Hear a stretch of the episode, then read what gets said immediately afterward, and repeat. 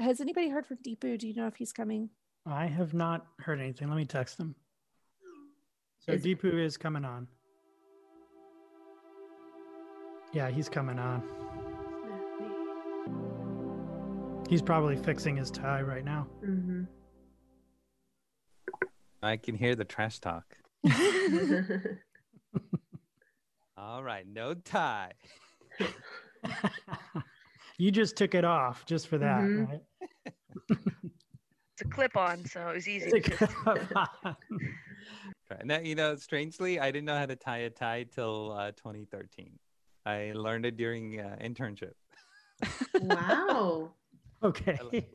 I uh, watched a YouTube video. That's how I I worked on my skill there. What can't you learn on YouTube? That needs to be an icebreaker question. Tell us something that you've learned from YouTube.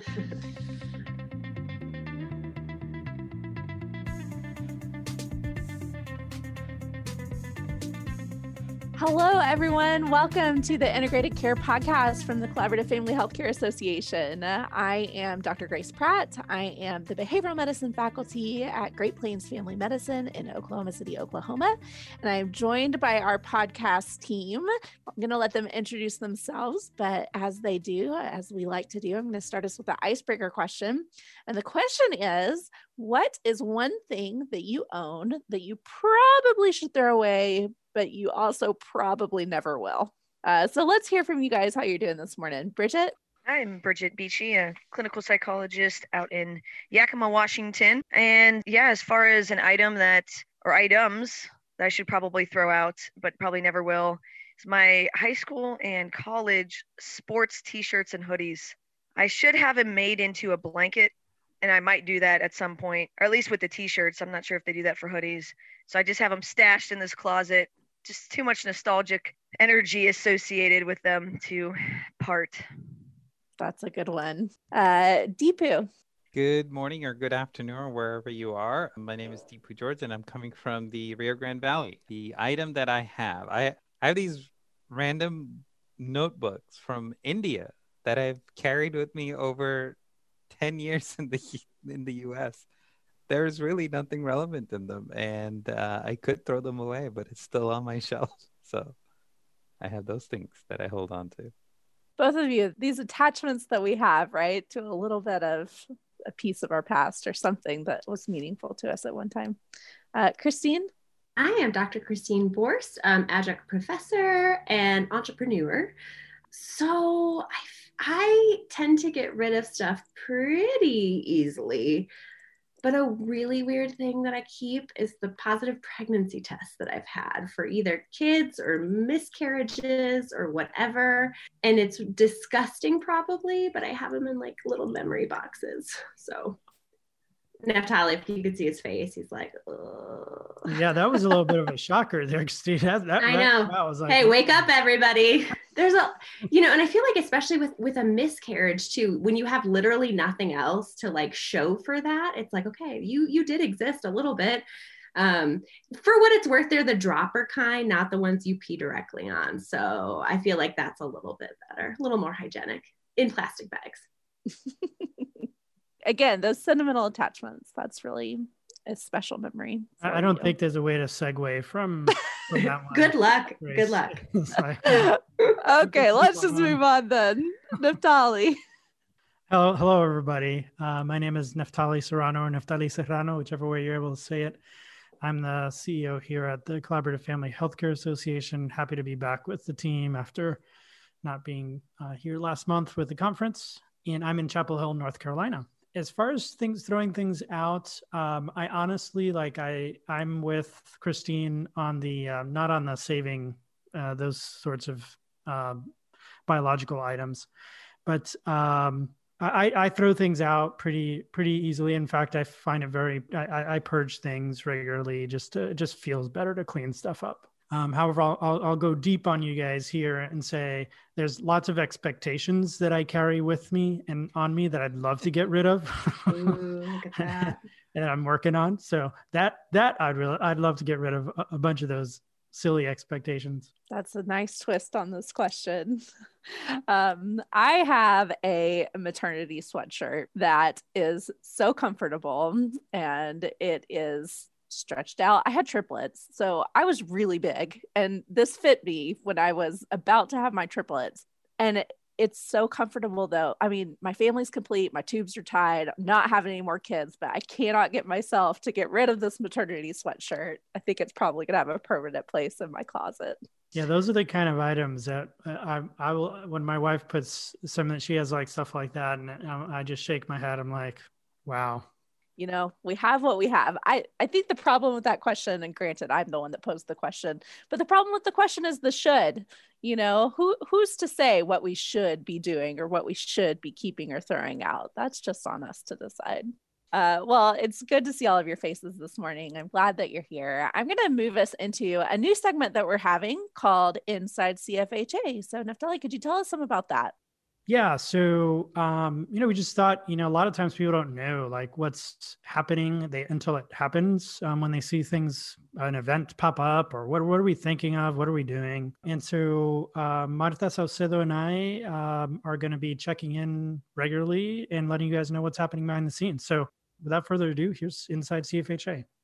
Hey, everybody. My name is Neftali Serrano. I am the Chief Executive Officer here at the Collaborative Family Healthcare Association, and this is Inside CFHA, a brief segment here on our podcast, uh, letting you know what's going on behind the scenes here at the virtual headquarters for the Collaborative Family Healthcare Association. So I'm here with my partner in crime, Marta Saucedo. Marta, say hello, everybody.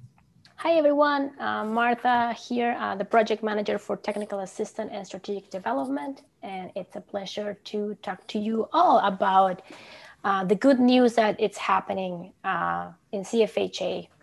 And then we're happy to share with all of you. Yeah, so why don't you get us going, Marta? What, what are some of the things that we're working on here, uh, staff? Sure. So you know, after the conference, we kind of uploaded all the, the, sessions in our learning platform, our CFHA Share and Learns. However, right now we continue to upload really valuable materials that we have been receiving from some of our members. And uh, now you can actually um, find 10 modules from uh, Change That Matters that were shared by Stephanie, uh, Michelle, and Andrew from the University of Minnesota. And they're very cool uh, modules because you will find um, templates uh, of documentation, you will find a didactic lecture, and also handouts in Spanish and in English of uh, topics that are very helpful, like uh, sleep, alcohol, uh, medication adherence, and you know some of them. So I'll invite everyone to check them out. Yeah, so many thanks to those folks. Uh, it's Michelle Sherman and Stephanie Hooker were the main investigators, but lots of people uh, contributed to the development of these. They're basically health behavior uh, topic areas, and as a clinician, they're really helpful because you can just you know download these handouts um, and what they call these implementation toolkit uh, uh, that they have that essentially help you uh, work in these uh, different topic areas. So you can go to our website. Uh, it's called integratedcarelearning.com. That's integratedcarelearning.com.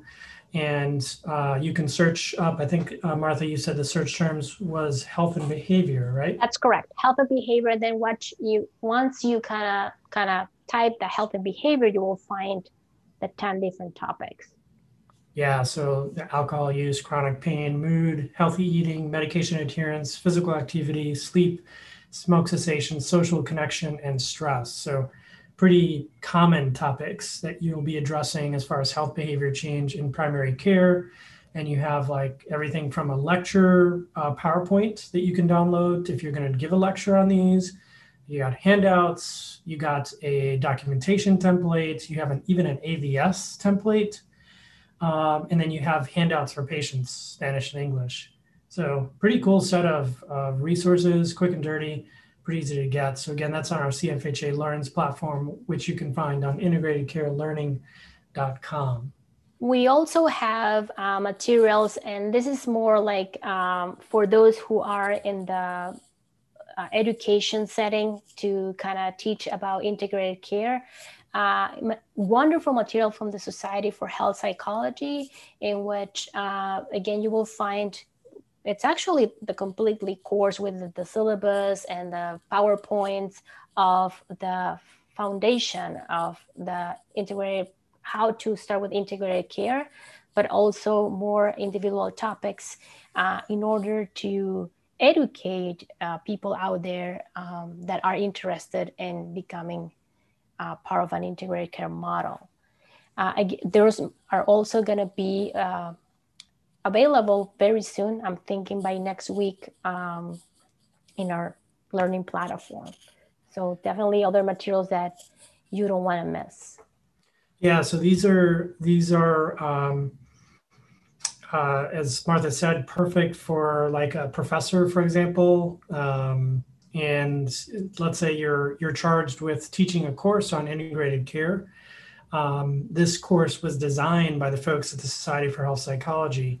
Um, a large team of individuals uh, get credit for this um, to basically help uh, educators put together a course um, in their social work program, in their school of psychology program, in their uh, other master's level or doctoral level uh, uh, programs. I suppose you could potentially um, uh, use these also at the undergrad level, but I'm pretty sure these were designed more for the grad, graduate school level as well. So um, again, really foundational stuff. Uh, covers lots and lots of topics. Uh, do you remember how many modules in total there are? I think there are 20, if I remember correctly. Yeah. Uh, but they're really well made. Uh, you have like short uh, clips of videos. You have like in the bottom uh, what to communicate to the person or the group that you're educating in this and the topics. So it's, it's very complete and easy to follow. Yeah, absolutely. So again, check that out at integratedcarelearning.com. And with that, I want to invite all the members who they feel they have materials uh, to submit to us to do that. Um, there's a link where you can do that, and or you can reach out to me and I can share that. But also, we're starting uh, to create our review committee because it's important that we uh, make sure that the materials that we're receiving uh, are in a good level to be part of our learning platform. And we love to hear uh, from members about what they like or not. And so we're creating this volunteer review committee. So if you are interested, uh, also reach out to me. I will give you the link so you can uh, submit all your information. It's we were thinking about like five hours or six hours of commitment throughout the year, right? Yeah. Kelly? Yeah, it's not a huge commitment, um, and and we'll make it pretty easy for folks, just like we do for reviewing conference material. So a, if you've done review for conferences, um, it's a very similar process. Um, it's totally remote, so there's not really lots of meetings or anything you have to attend. You just have to be willing to rate materials that come our way, rank them. Um, we like to make sure that our materials are evidence based and um, and that they are well grounded in uh, standards of practice in the community. So you're part of that screening process to help us make sure that anything we put on our learning site uh, meets our, our community standards. And there, I know there was other two topics, Neftali, that you wanted to share with the members. Uh, do you want to talk about them? Sure. Yeah. So one of the things was just uh, highlighting here uh, some of the um, uh, blogs on our integrated care news site. So if you go to integratedcarenews.com, You'll uh, see our blogs there and just some really good uh, topics. So, uh, a very energetic key member, uh, Norma Bali Borrero, um, uh, has a, a blog there called Tough Talks When Kiddos Share Suicidal Thoughts and Feelings in Primary Care. Um, so it's a very pertinent uh, blog post that uh, Norma uh, posted, especially given that our conversation at this month's podcast was about um, suicidality. And then uh, a blog post as well by our uh, lead editor, uh, What Big Bird Can Teach Us About Integrated Care. So if you haven't checked out our blogs, check those out um, on integratedcarenews.com. And of course, that's where you also access this uh, podcast. Yeah. So, Yeah, and then uh, why don't you tell them a little bit about um, our summit that we're thinking for next spring? Yeah, so um, we really feel like uh, it's important to um, move the world of policy forward, and um, we're we're still kind of new at that. Uh, as an organization, we are an up and coming organization, even though we've been around for 20 plus years. Um, we really haven't done a whole lot in the realm of policy.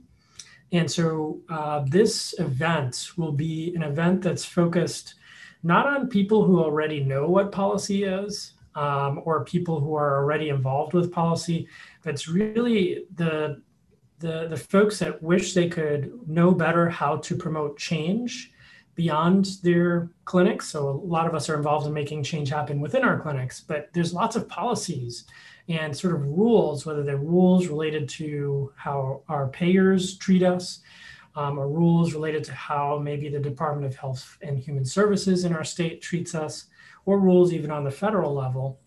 Um, it's a lot of these rules, and a lot of us don't feel empowered to make change happen. So we're really putting together an event around policy so that we become better influencers in our environments. And so it's really geared towards not the professional policy person, but the average clinician who just wants to be better at creating change in their environment.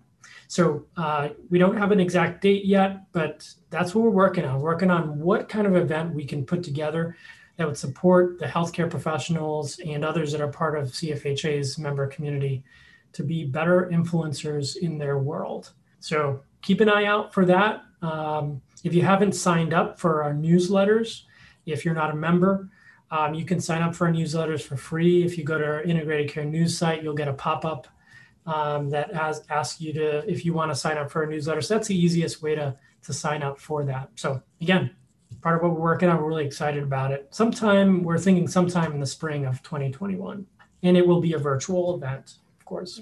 That's pretty cool. I think it's going to be very helpful because a lot of people feel that way. I am one of those. I will actually want to learn a little bit more about policy and how to impact.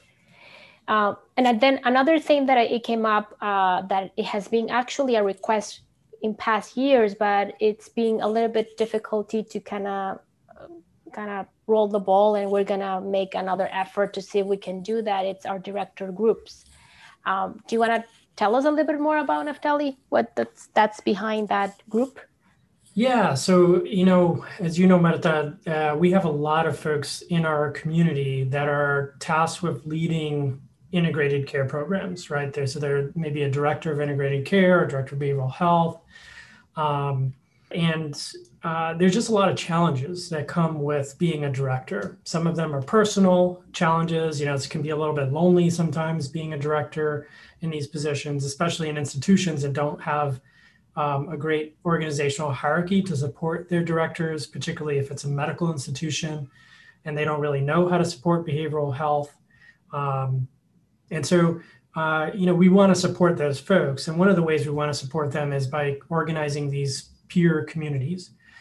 And so um, we're going to be putting out some a survey to kind of ask our membership around what their needs are related to their personal and professional needs, and then hopefully organize these folks into groups. Um, we're, we're not sure whether it'll be small groups or large groups. It depends a little bit about what what people tell us they need. And uh, there, people are going to be able to find that support that they need. Um, technical support, of course, you know, answers to thing questions and advice on how to kind of get things done in organizations. Um, and then also hopefully personal and professional support that our directors feel supported, feel like they have a peer network. And um, we feel like this also will help continue to spread norms across the country around how directors ought to be treated within their organizations. So, uh, yeah, so keep an eye out for those uh, directors groups as well. A lot of uh, cool stuff. So make sure to um, check our emails that we send to you or the, the news. Um, a lot of coming up. Yeah, just as a reminder to stay in touch with us, there's lots of ways we make it easy for people to stay in touch. Um, our newsletter, as I said before, if you just sign up for our newsletter on integratedcarenews.com, that's one way to stay in touch with what's going on. Becoming a member, of course, is the best way to stay in touch because you're going to know exactly what's going on. So you can just go to our main website, cfha.net, and join to become a member uh, there. And then, of course, we have our social media feeds. So we're active on Twitter, uh, we're active on Facebook uh, as well. So those are all ways to make sure to to stay in touch. And of course, if you subscribe to this podcast and listen to Inside CFHA, that'll be yet another way for you to figure out what's going on behind the scenes. Great. Well, that's all for us from today, right? That's right. We hope all of you who are listening, you may be listening at some point, uh, typically over the end of the year. We hope that the end of the year is a blessed, peaceful, and safe uh, end to your year. Thanks for listening. Bye, everyone. Yeah, so uh, that's what's going on with the inner workings of of uh, what we do as staff here at CFHA and how we're trying to provide for a platform for our members to get their work done and to um, have all the resources they need to get it done. So I hope you find it interesting for those of you who are curious about how the uh, how the sausage gets made, so so to speak. Thank you for giving us that look behind the scenes. Uh, I appreciate that, and I'll continue to appreciate and recommend CFHA. I was in a completely unrelated Facebook group that I'm in for a podcast that I listen to. And someone said, Hey, I just got hired. I'm a counselor and I got hired to do this work in a hospital. And has anyone ever worked in a hospital that's not inpatient mental health? And like, where do I even start? So I said, Oh, let's talk. We need to talk. We're actually having a Zoom call this afternoon. Um, but the first thing I said was get yourself to CFHA, find the people and the resources that are going to connect and support you because, um, you know, it's just such a wonderful starting point. And I, and I, I could hear in her voice already that idea of, wait, there's a whole community of people doing this thing that it feels like I just discovered and my health system just discovered. And so um, just excited about that. Anyway, I'm going to move us now to our uh, topic for this week. You know, we have a little bit of news and notes. We haven't done that in a while, but some studies were recently released looking at mental health and COVID and doing some um, reflection on what can we figure out about what's going on um, in our community and, you know, really take a biopsychosocial look at COVID-19 like we are want to do about all kinds of health problems. And two particular studies were highlighted on our CFHA list serve that I wanted to kind of draw our attention to and help us as we're launching into our conversation. We'll put the links to both of these in the show notes for people people that want to go to the data and check it out further specifically. Lisa Zach Hunter shared a study from the Lancet that was published just earlier in November uh, about COVID 19 and mental health. And a couple of findings from that study that we wanted to highlight is that adults have approximately doubled risk of being newly diagnosed with a psychiatric disorder after COVID 19 disorder than they would have um, other patients that hadn't had COVID 19. And the estimated probability of having been diagnosed with any psychiatric illness in the two weeks to three months after COVID 19 diagnosis was 18%. So we're seeing about one in five of our patients who have, um, you know, walked through that COVID 19 experience having a subsequent mental health diagnosis. And then earlier, um, Eric Osland had shared on the list serve a CDC study that came out in August where they were looking at, um, they surveyed over 5,000 adults in the United States towards the end of June. And one of the things that they looked at was who was considering um, suicide.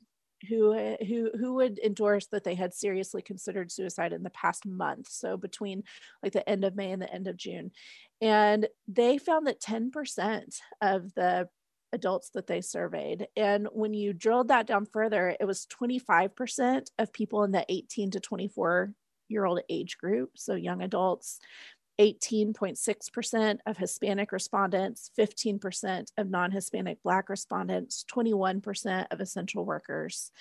And, you know, I think we've been cautious on our podcast and in our conversations to not break apart what's the pandemic from the racial injustice and the political unrest and everything else that's happening in our country right now But I think those of us working with integrated care, you know, it doesn't matter if it's because of COVID 19 or if it's because of racial injustice or what the stressors are in the person's life, but we are seeing this huge rise in stressors among our patients, and especially in mental health stressors. And, um, you know, Bridget made a comment in the chat that it's silly how we call it psychiatric illness because really we know they're all connected and interrelated. But there's a rise, and there are more patients considering suicidality. And so that dovetailed really nicely with a question a listener sent in and asked us to talk about suicidal ideation and integrated care. So thank you, Q Ahmed, for that question. Um, and so I would just bring that to our group to kind of open up and talk about, you know, what we've seen with suicidal ideation and this period of time and the work that we're doing.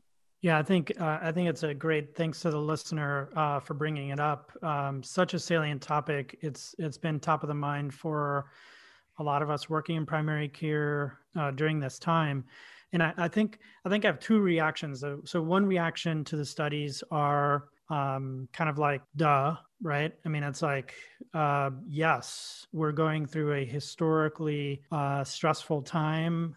And, and and the other one is I'm very appreciative of the researchers to highlight this issue. I think it's important to highlight it. It's important to bring it to the fore. But kind of like you know Bridget's reaction in the chat here, I do also don't like the way in which it's talked about because in a way I kind of feel like it further stigmatizes the whole notion of suicidal ideation right? By making it, oh, this national crisis. Yes, it's something we need to pay attention to and be mindful of. However, we can talk about it differently than this sort of odd reaction that people are having to economic decay, racial and political strife, and a global pandemic. Actually, suicidal ideation is often a very um, you could even say in some some ways an adaptive response cognitively to circumstances that make a person feel very very helpless. Now of course it's what you do with that response right? That that we key in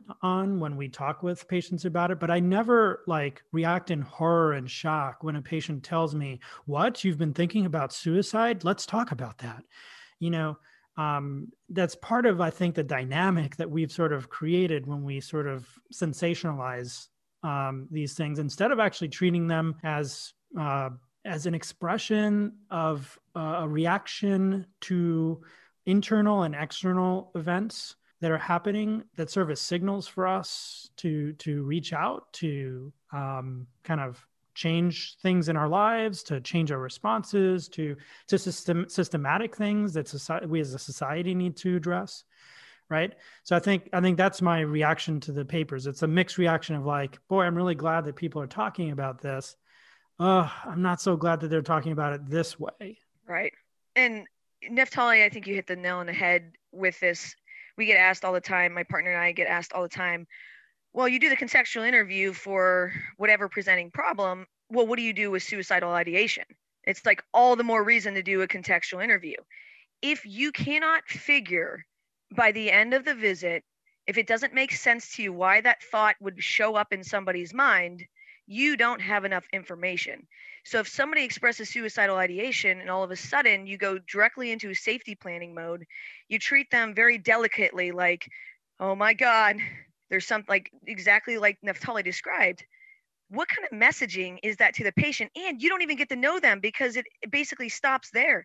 But if you say, okay, thanks for sharing that. I definitely want to come back to it. Continue with your contextual interview. By the end of it, you will know, well, if you did a good job, you will know, wow, yeah, that makes sense. If I were in that person's shoes, my brain might be creating the messages of suicidal ideation as as well. And so for listeners out there who are maybe thinking well suicidal ideation that's too much. I'm a brief therapist. Uh, probably purge that from your mind as soon as possible because this is absolutely appropriate. It comes up. There's no way it's not going to. Don't panic. Trust your skill set. Get to know the patient and you'll be set in a very good direction.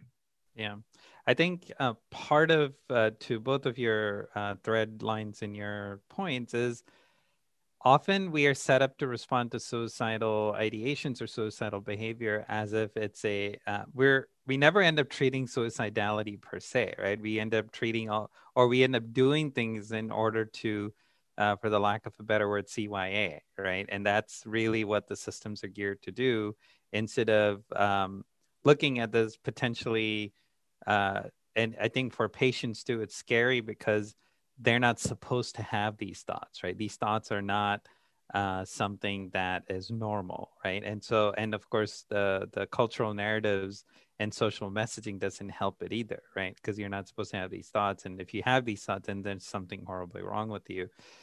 I think the most um, comforting moments in a consult is when, as I hear and listen, and then, uh, you know, sort of reflect back to the patient to say, you know, just knowing what's been happening to you for the past three to six months, if you were reacting in any different way other than what you're feeling now, I would be very concerned because right now your body is biologically and psychologically responding to this in a very appropriate way. You recognize there's distress, you recognize that you're overburdened, you recognize you don't have a lot of help. And when you have all of those uh, all of that building up in your pressure cooker, it makes sense that this is the steam that's coming out, right? Like it's uh, helping them normalize uh, and just uh, connect with the pain that they're struggling with rather than saying, oh my God, I can't believe you told me that. And I need to now uh, get the cops here or whatever it may be, right? Um, and we've had the the hospital here has this knee jerk reaction to positive on Questin 9 and PHQ 9 and um, you know we had to really uh, wrestle with them to really say you're over pathologizing uh, somebody's trust when they are trusting us enough to say i'm really thinking about ending my life. And our response to it is we need to send you to inpatient um, immediately for an evaluation yeah, and there's, you know, there's nuance to this, obviously, right? So one of the things that you do as a professional in these um, encounters is you try to develop that context around what the suicidal ideation means, right? Because that's the key piece. And for different people, it's going to mean differently. Most of our conversation here so far is around like you know folks struggling with the pandemic struggling with what's going on with 2020 but there certainly are folks who struggle with suicidal ideation as a sort of a chronic aspect of their functioning. Could be the aspect of their personality functioning for example. Could be related to trauma in their uh, background and and and where suicidal ideation serves sort of a, a, a, functional escapist type response for them right? So we take all of that into account as we kind of work with an individual but in in any case, the you know in my clinical experience, most of the work that I've done in visits with folks is not directly on the suicidal ideation itself.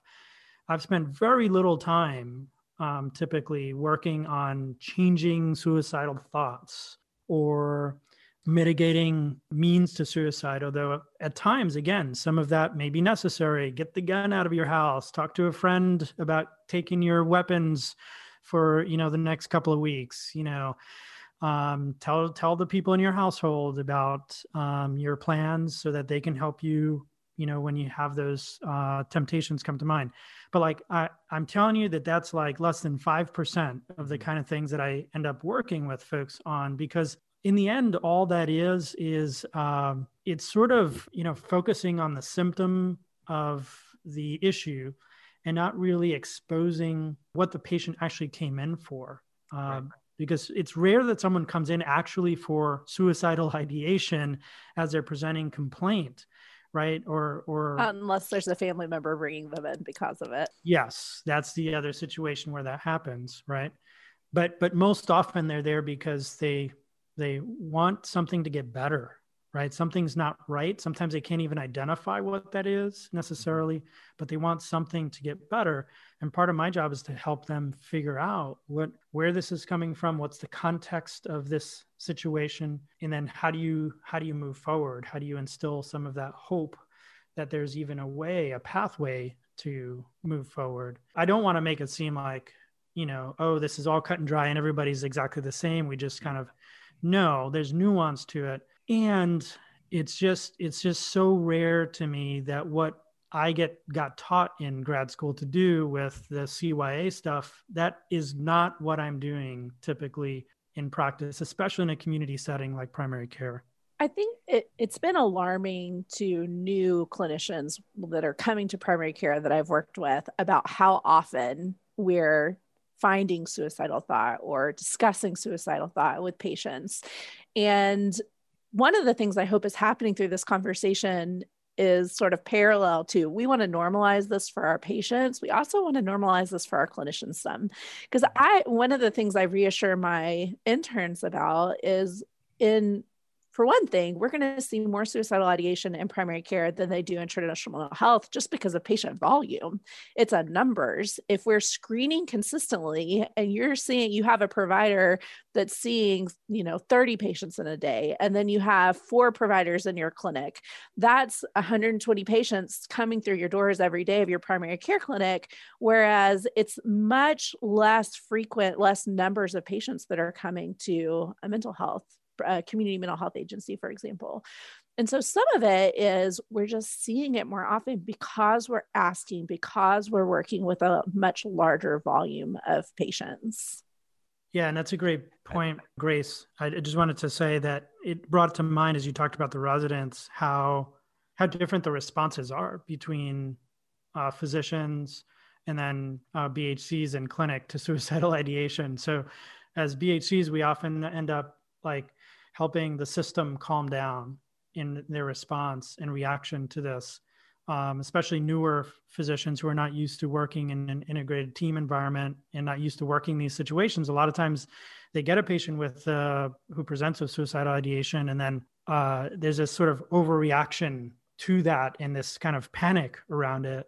And then we're able to go into the room, work with the patient, contextualize it, come back out, and really let the physician know, hey, actually, um, I, think there's a way forward here. We've we we can ascertain relative safety here, and uh, this is actually a natural phenomenon. It makes a lot of sense that this person is going through this situation. Here's why X, Y, and Z, and that's that's one of the team-based effects that's really helpful because then the system down from the medical assistants to the nurses to the physicians all begin to respond to patients very differently when they're in crisis and, and respond in a much more therapeutic fashion as a team that's the real power of it. It's not just me going and working with the patient but the entire team just has this approach of you know what? Any patient any phenomenon that you bring to us in primary care we're going to we're going to love you we're going to care for you. We're not going to overreact to it. We're going to help you understand it and um, we're going to help you f- figure out a way forward with it. And that, and some of my most satisfying interactions have have occurred in that context actually I was going to ask, I think uh, part of the perspective that we're taking also comes from being able to fully contextualize the experience of the patient, right? Bridget, I, was, I know you're putting a lot of things on the chat. So I was wondering if you can elaborate on some of the things that you're putting. That would be very helpful for people to sort of get as it's almost like can can we expand their viewfinder so that it becomes a lot more clear i think you talked a lot about function of every behavior and the whole idea that um, it makes sense and then even the the concept of problem solving mind and how that exacerbates those uh, symptoms. Yeah i think that we all have the cya so ingrained. Even my brain is ruminating like well if there was a listener who heard what i said in the beginning where i said to listen and contextualize you know as we keep saying contextualize the problem that somehow like Neftali was saying that that means that we're going to not address it if you get to the end. Of course not. Like, I'm just saying, don't stop in the beginning. And if the first or second or fourth thing a person says, and then abandon the contextual interview because interview. yeah because you, you're going to find out what's actually going on with the person so as you're going through that you're you're going to put yourself completely in their shoes as you ask about their living situation and their relationships and their families and taking into account the macro systems and uh, the other sorry i'm not a family systems person completely but i love family systems. All the different systems that are going on and you're conceptualizing what must it be like to wake up in this person's skin both physically in their external world internally in their minds. If you can't as a clinician picture why those thoughts would show up that might be you know suicidal uh, ideation then i don't think you have enough information just flat out. So you're going to keep asking those questions. And if you do a contextual interview the way that, you know, that makes sense with that living situation, relationship, family, friends, work, it's going to, the love work play essentially, it's going to come out. It never, eh, in the seven years and the over 2,000 patients I've worked with, I've never had that not come out. In the seven years of working in primary care, I've called the police less than 10 times. Uh, or the um, where we have to have somebody be taken to the hospital less than 10 times and that's like i said well over probably close to 2500 patients I haven't run my numbers recently. So, uh, long story short, uh, using the acceptance and commitment therapy background is extremely helpful. We, you start understanding that our thoughts have a mind of their own, uh, oftentimes, and a lot of times is that our brain goes into problem solving mode. And so, a problem solving possibility, as Neftali alluded to earlier, is if it's a completely hopeless situation, your mi- mind might give you as one option to not live anymore. That might that would take the pain away. And that's true. It would oftentimes take the pain away. Now i'm not advocating for it but you could see why that would show up. And when i talk to patients like this their mind like the way they look they're like so you're saying that this is normal? You're saying that just because i have the thought i don't have to do it and they'll tell you if they want to or not most of the time so i've had patients that are like i am not going to do this i'm just so upset that my mind keeps telling me it and so we're able to do that acceptance piece, that willingness piece that your mind's just doing what minds do. It's in the problem solving mode. And we write it all down and we say, this is just what your mind is doing. It's giving a menu of options. That's one option. You're telling me you're not going to take that option. And then all of a sudden, just like ACT would predict, the amount of time and energy that their brain is going to that thought reduces because we have now made it that this is not something we're going to act on and that this is just a thought. Now, of course, CYA, everybody, this is not every case. You have to have that nuance. So um, I hope that makes some level of sense, uh, Deepu, from from what you're hoping I'd expand upon.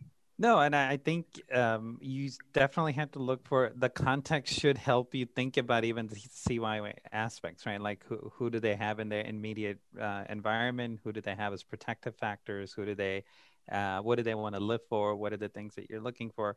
I've not had a. Uh, there are probably about four patients that I can think of that, um, as we talked, um, and the patient sort of, um, let's, uh, you know, I listened to the patient, walk them through the different uh, options, and they said, "I really want to go in. Like, I really want to be in the hospital." I said, "Okay." And so we have a hospital uh, right across our clinic. Uh, it's a behavioral health hospital, so we te- we literally walk them over and we admit them with the rest of the staff and i do courtesy checks until they're discharged for us which is very convenient because it's like right next door but all of my other patients i've not had a single patient where i couldn't work with them to call a family member or a dear friend in the consult itself before they leave the, the office. And i ask for permission. Uh, we dial them together and I introduce myself and I say, I'm here with your loved one, and we want to update you on some of the things that we've been uh, discussing, and uh, you know, and then sort of go from there. And we're actually reaching out to you to see if you can be an ally for the next two to four weeks, uh, just keeping uh, checks on your friend or your son or your loved one, and see if he can be part of our team. So we extend that uh, care support with the other person, right? So now we have our team and then the patient and then another resource that's fantastic deepu that's just such great care and I, i'm guessing you also when you do that that you're not calling up the friend and saying hey your friend is suicidal therefore we're admitting them to the hospital right I mean, you're even in that conversation, I'm guessing you're presenting this as really just an opportunity to support their friend who's going through a hard time, right? And, that, and that's the difference, right? So we're not then sort of in a sense, we're not admitting the person for suicidal ideation.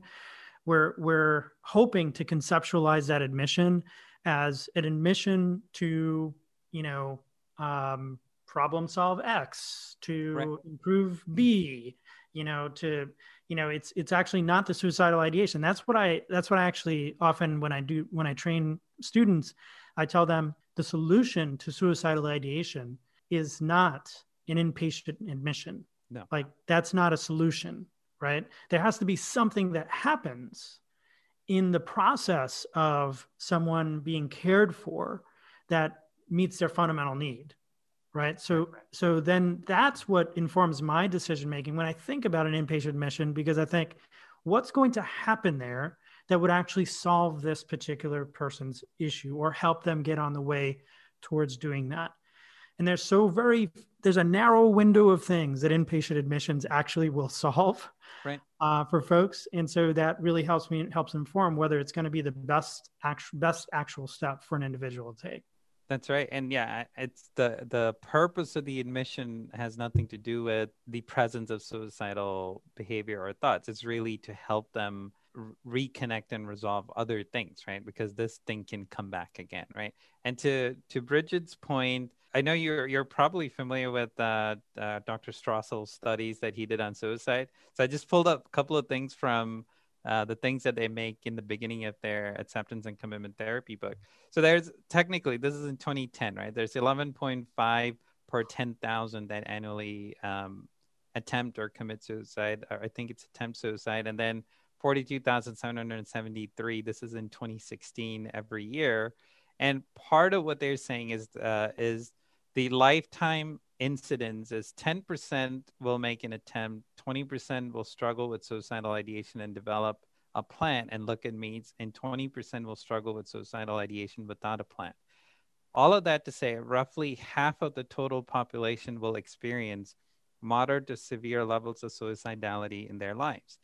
And in the context of these thoughts that uh, happen for people, it's usually connected to things like immense burdens of living uh, future where the burdens uh, are can't be lifted in any other way, and then the the stated purpose um, of uh, their intent or their behavior has a lot to do with the heaviness of the thought and the emotion, not uh, not necessarily anything else. And then it's really different states of mind where they feel guilty, anxious, loneliness, and all of that stuff, right? So there is a variety of purposes the suicidal behavior is actually uh, sort of other things are tucked underneath this behavior of suicidal uh, ideation.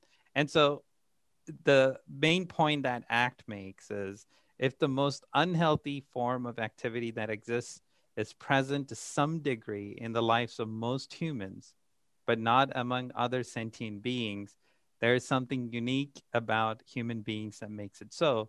And that unique factor is just our capacity to think and problem solve.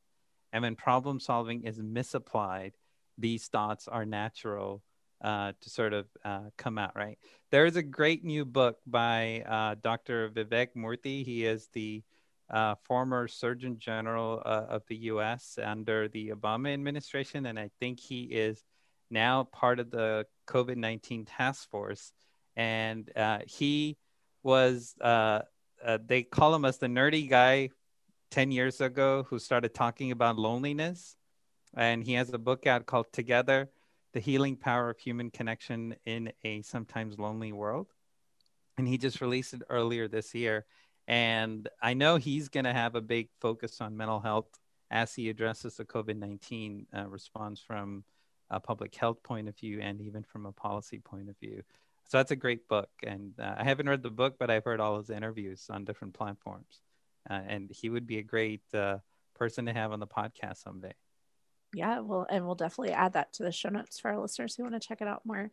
Um, I just want to reiterate something that you said earlier, Bridget, that this is not us saying that suicidal ideation isn't important or that it's, it's not a big deal, but that when we can look at it in the context of the patient experience and bring that context to our conversation with the patient, our conversation with the provider, with the family, that we can slow down and step back and not panic. So we're still doing a thorough assessment of the suicidal ideations and the thoughts and you know the frequency and the lethality and the importance, you know, the the how bothersome is it to the patient all of those things that you learned in your you know traditional mental health training are come into play and are important in an integrated care context but they're also on top of the context. And we have an opportunity to safety plan and to work within the community and within the context of a care team and a family to support patients more than just panicking. we don't want for a patient to come in and to disclose these thoughts and to look at our face and see reflected panic back at them because then that's a barometer for how they should hold those thoughts or how they should experience them as well. And, and Grace, just to add on to that, if you oftentimes are able to get this context first, you can identify the assessment may or may not be necessary with regards to so if it comes up through the contextual interview is that the person is like look i will never do this. This is just so frustrating that this thought keeps popping into my head. I'm so annoyed by it. I feel like i'm like there's something wrong with me but i'm not going to do it. I don't even have sometimes it answers itself. Now mm. So you might have to do the full thing if like the frequency and the intensity blah blah blah and so forth that you learn but you might not because they might tell you super super early on in the process that this is not an option that this is more of a frustration with a thought.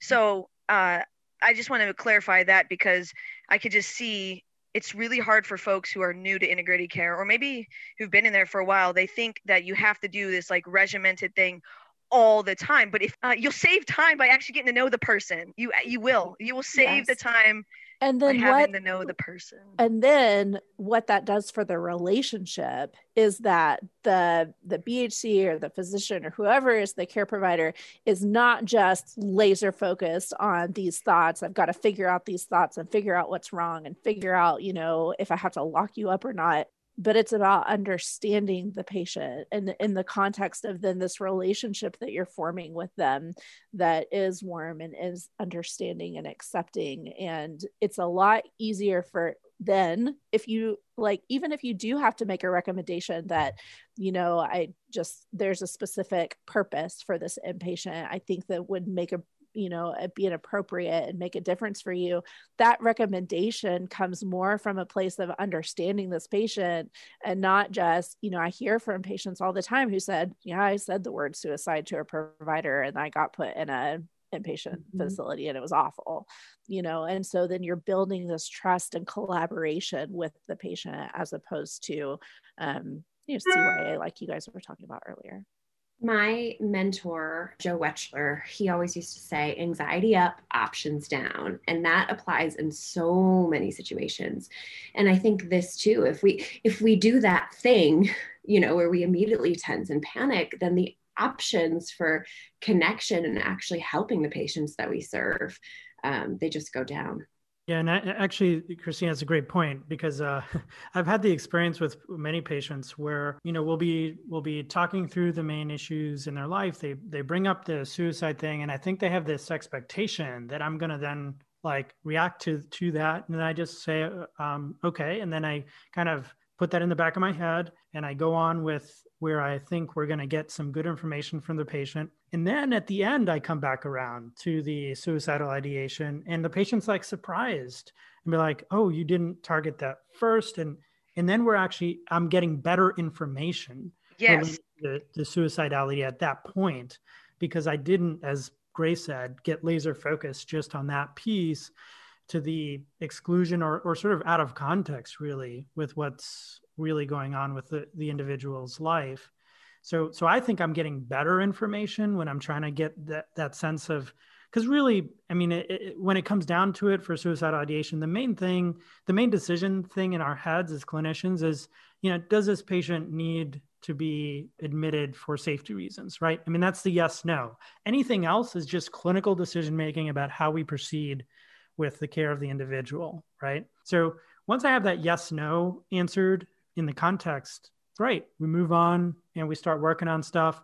If the yes is going to be yes, then I'm working on creating that context so that if we're going to move that person forward to an inpatient, then then there's a context for that. There's a reason for the admission. It's not just a reflexive thing.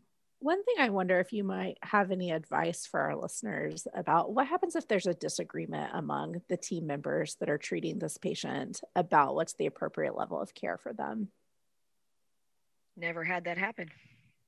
I can think of a time um, when I was actually in North Carolina doing my training, and I remember it was this uh, 17 year old. I think it was her first visit to the clinic, and I think she had some language developmental delays, and she, you know, she's from rural North Carolina, and uh, she was there with her boyfriend's mother, and you know she didn't have like appropriate language to like express everything, and she um, had a lot of like irritability and anger outbursts, not in the visit, but just in her history based on her report and her uh, boyfriend's mother. And so she said, you know, when I get angry, I just want to like like chop people up, kind of thing, right? Like, so she, I don't. She wasn't meaning like I literally want to go and chop people up. Um, like that's her like how frustrated she gets, or she gets into fights with her siblings and all of that. And I didn't think there was any immediate or imminent risk uh, or threat. And um, I, you know, I asked the uh, boyfriend's mother as well, like, as you guys go back home, do you have any concerns for her? And this was like all in the open, right? And it's like come out, and then the resident goes in, and then the resident hears the same thing, and he comes out, and he's really panicked. And so he said, I don't feel really comfortable about uh, sending them. I really think she needs to go to the hospital. Now, uh, the thing in North Carolina is if you if somebody's going against her, oh, you have to have the sheriff come in and all of that. So I said, this is a 17 year old girl. She's trusting us right now. I really think we are going to lose her if we sort of like go all out in this visit. And I said, all right, what I'll do is I'll go back in. I'll I hear your concerns. I'll just sort of like do a reassessment and just sort of re uh, take a, like a look at their confidence and all of that. I went in. By the time I c- came out, there was like this busy activity with MAs running back and forth and uh, and they had like mobilized a crisis response by then. And I told the resident, I said, "Hey, like I think they're safe to go." And he said, "No, I can't do that. This is under my license." I said, "Okay."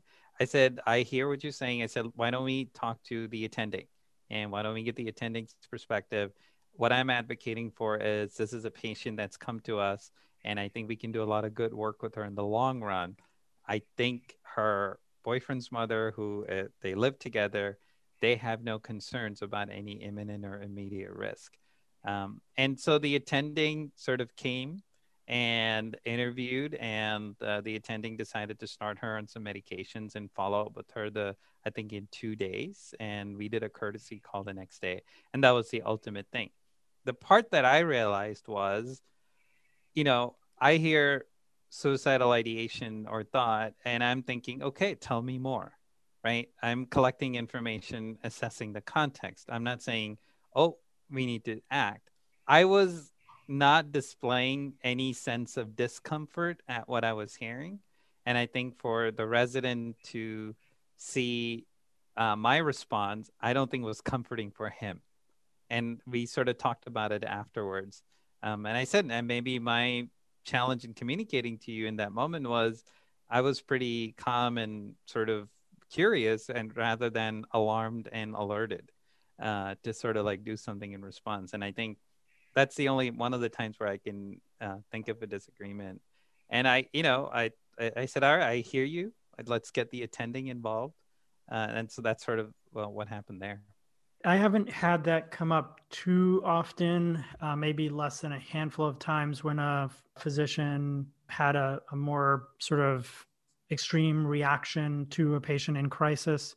But I think uh, some similarities to what Deepu did is what I would do is just uh, seek to take actions that reassure the physician.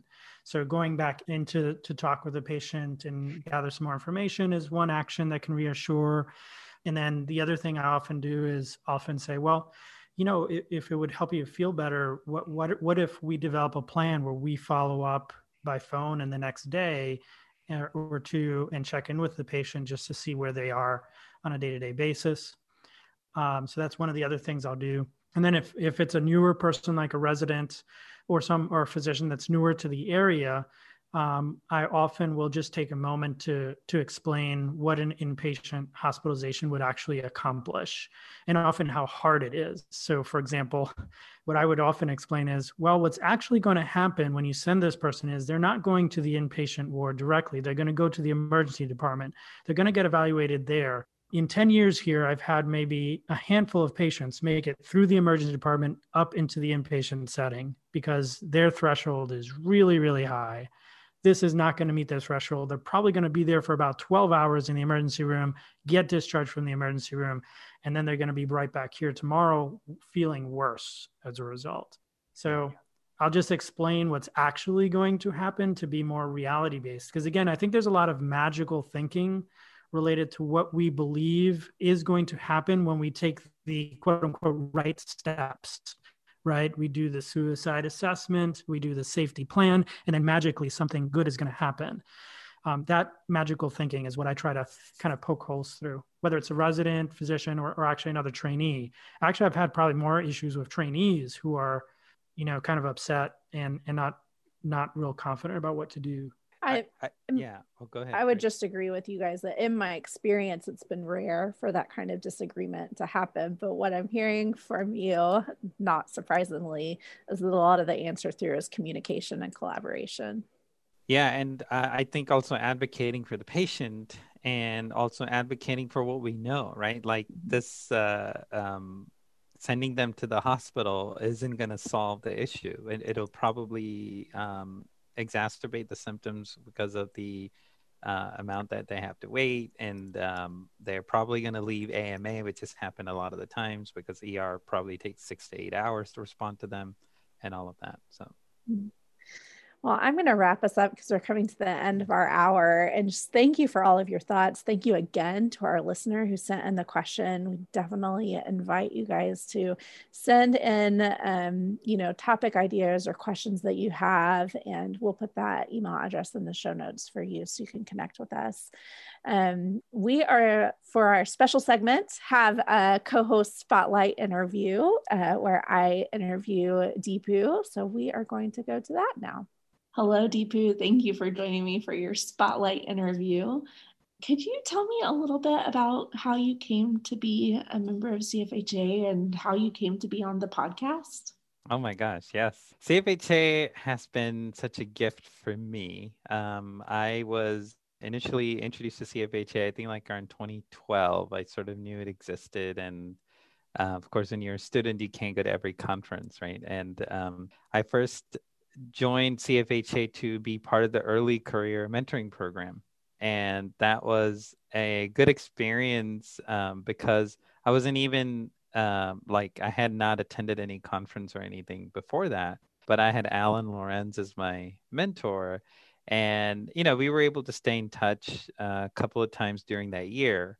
And then I think it was the following year, I think it was 2016 maybe, uh, or 15 when I first attended the conference. And um, I used to have a radio show when I was at Virginia Tech. So I was on, we have a student run radio station, cover like 150 miles of like Southwest Virginia where we were.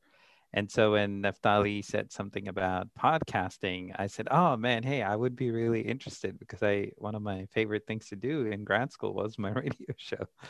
And uh, and so that's sort of uh, how I inched my way in. And uh, I think when Neftali also took over, I had told him, you know, I'm here to support in whatever mission that you want to sort of take the the organization in, and you can use whatever I can give in whatever way.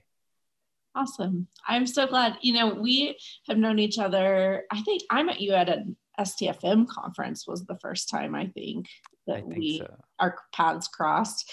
Um, and so we've known each other for years, but I've so appreciated the chance to just know you more through the podcast and get to collaborate and work with you on this project. It's yeah. As we were gearing up for this interview, what I was thinking about was uh, we had like this um, fan moment when we were at STFM and we saw, I think, Susan McDaniel and Jeri Hepworth. yep.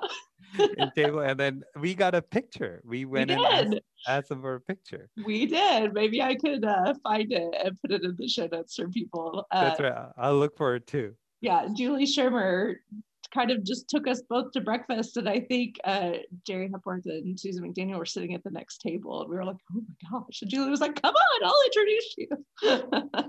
I, I love I I love that story because um, I think it's just so representative of the community that we work in. It's so generous and that's kind, true. and you know they say never meet your heroes, but so far that's not been uh, not been a problem for me in our field. Our heroes have been so generous, and it's been wonderful.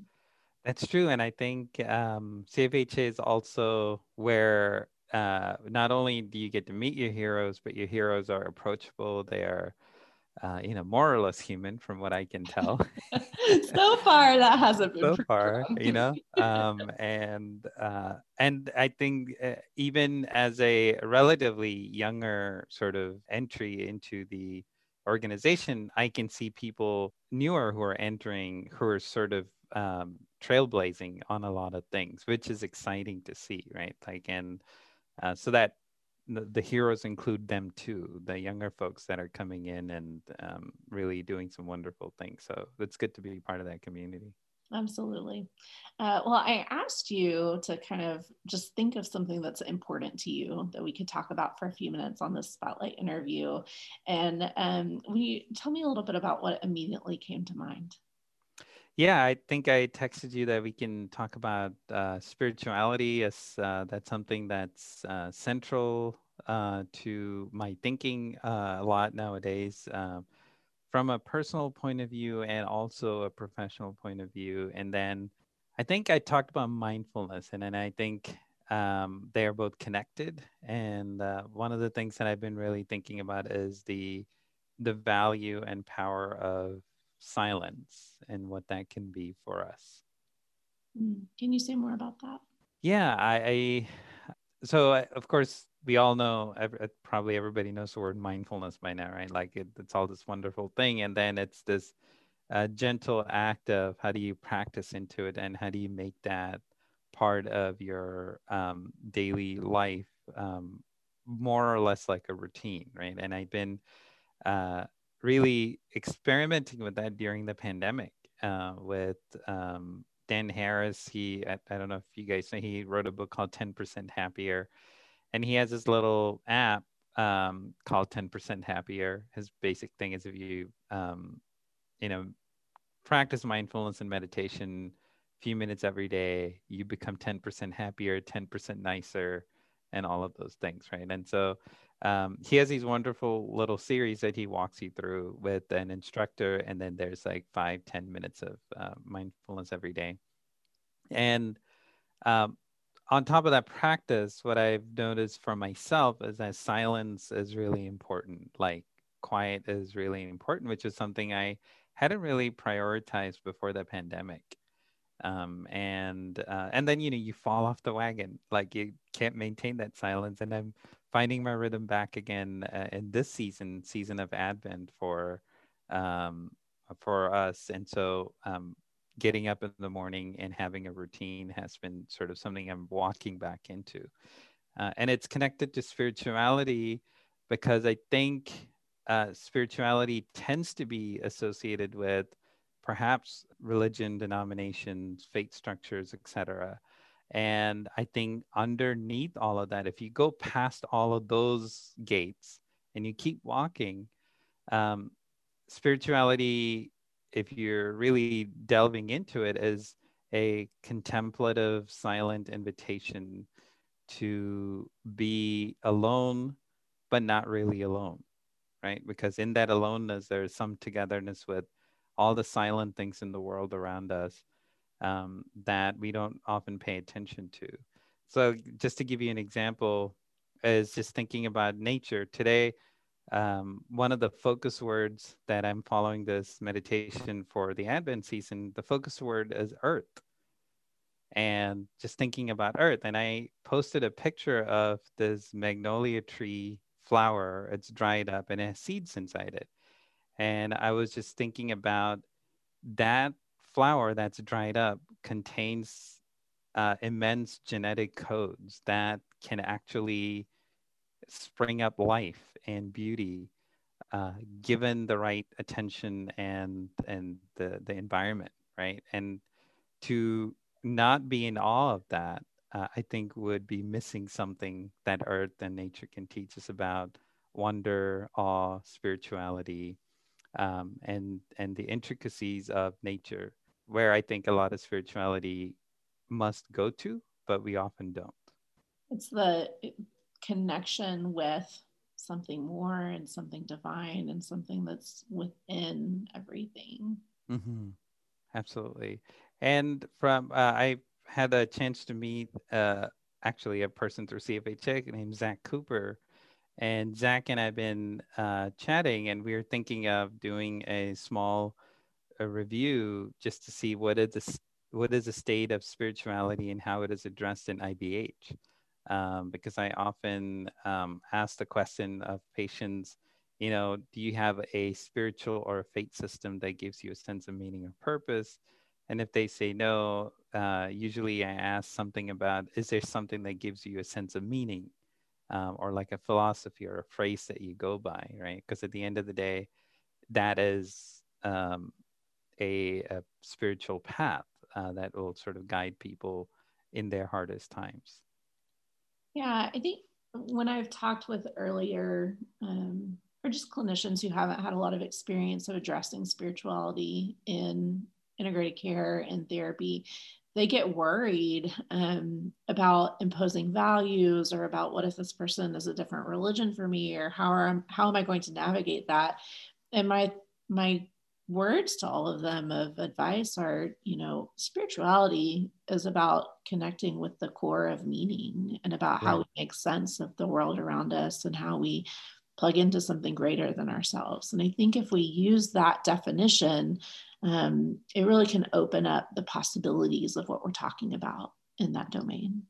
Absolutely, and I think um, I think because there's such um, bias about what spirituality and faith ought to look like, I think we are in America, and there probably tends to be a over emphasis on Christianity and different flavors of Christianity that's out there. You know, like uh, one of the challenges I had to go through, even faith wise, or dealing with my Christian community. Um, in, in, in India, I used to intern at a place called Urban Indian Ministries when I was uh, in a master's program there. And they were a Christian organization, and I ended up parting ways with them because uh, they said it was imperative that I use uh, Bible and uh, a Christian point of view to help people connect with their spirituality. And I said, that's kind of unethical for me because they are coming to me in a position of vulnerability. And I definitely don't want to use my faith statement at that point. But I said, you know, if they're a Hindu, if they're a Muslim, if they're a Buddhist, if they're an atheist, whatever it may be, there's something that gives them a ritualistic sense of who they are. And that's what I want to rely on to sort of talk about faith. Um, and I think even in the um, current, in the American context too, when I think about it, I think we tend to think about spirituality as like going to church, having membership in a church, right? We don't think about silence or um, I had a patient who is part Native American. I think he was kind of um, hesitant to answer. And then when he talked about, uh, you know, he has sage and tobacco at, at home and he uses that whenever he can, as long as it lasts. And we sort of made that part of our ritual. Um, I mean, he didn't really say anything, but I'm, I got the sense that I wonder he was kind of not okay talking about it in the beginning because he probably thought I was expecting like a Christian answer, you know, and uh, and I definitely wasn't. Um, so I think that's where in integrated care, spirituality becomes an important part. Thank you for sharing all of those thoughts, Deepu. Definitely, I think this conversation could go on. I know that we could talk for hours about this, but we, you know, want to keep it uh, to a little bit uh, brief. So I wonder if we could close with just a moment of mindfulness that you would guide us in. Sure, I'd be happy to. Wherever you are sitting or driving, walking, running, if you can feel your feet on the ground, and just take a deep breath and breathe out.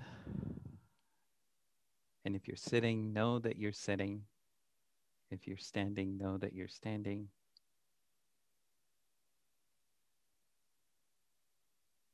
And as the air moves back and forth, I want you to bring to your mind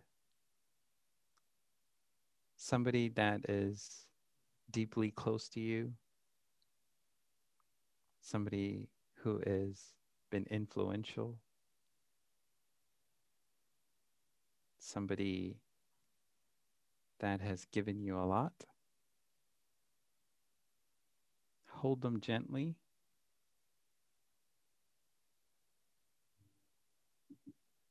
And I want to invite you to give them well wishes for today.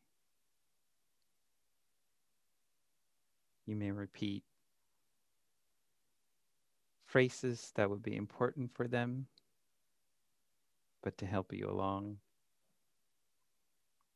you can say, May they be safe. May they be happy.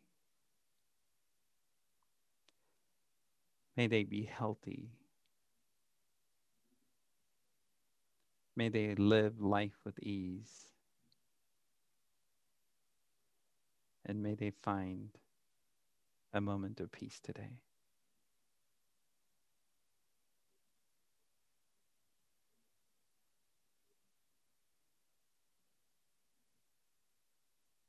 Thank you so much, Deepu. Thank you for your work on the podcast and for your friendship. Absolutely. This is great. Thanks, Grace. Thank you, Deepu, for talking with me this month for that. And I'm thankful that our listeners got to know you a little bit better in that way. Uh, we will close out now, as we always do, with our parting thought. All right. So, with suicide, there are many families and friends that experience the death of a loved one through suicide. And uh, there's a little blessing um, or centering prayer for them. And that's what I will read out today.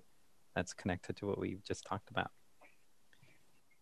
As you huddle around the torn silence, each by this lonely deed exiled to a solitary confinement of soul, may some small glow from what has been lost return like the kindness of candlelight. As your eyes strain to sift the sudden wall of dark, and no one can say why, in such a forsaken, secret way, this death was sent for. May one of the lovely hours of memory return, like a field of ease among these graveled days. May the angel of wisdom enter this ruin of absence and guide your minds to receive this bitter chalice, so that you do not damage yourselves by attending only at the hungry altar of regret and anger and guilt. May you be given some inkling that there could be something else at work, and that what you now seems dark, destructive, and forlorn might be destiny that looks different from inside the eternal script.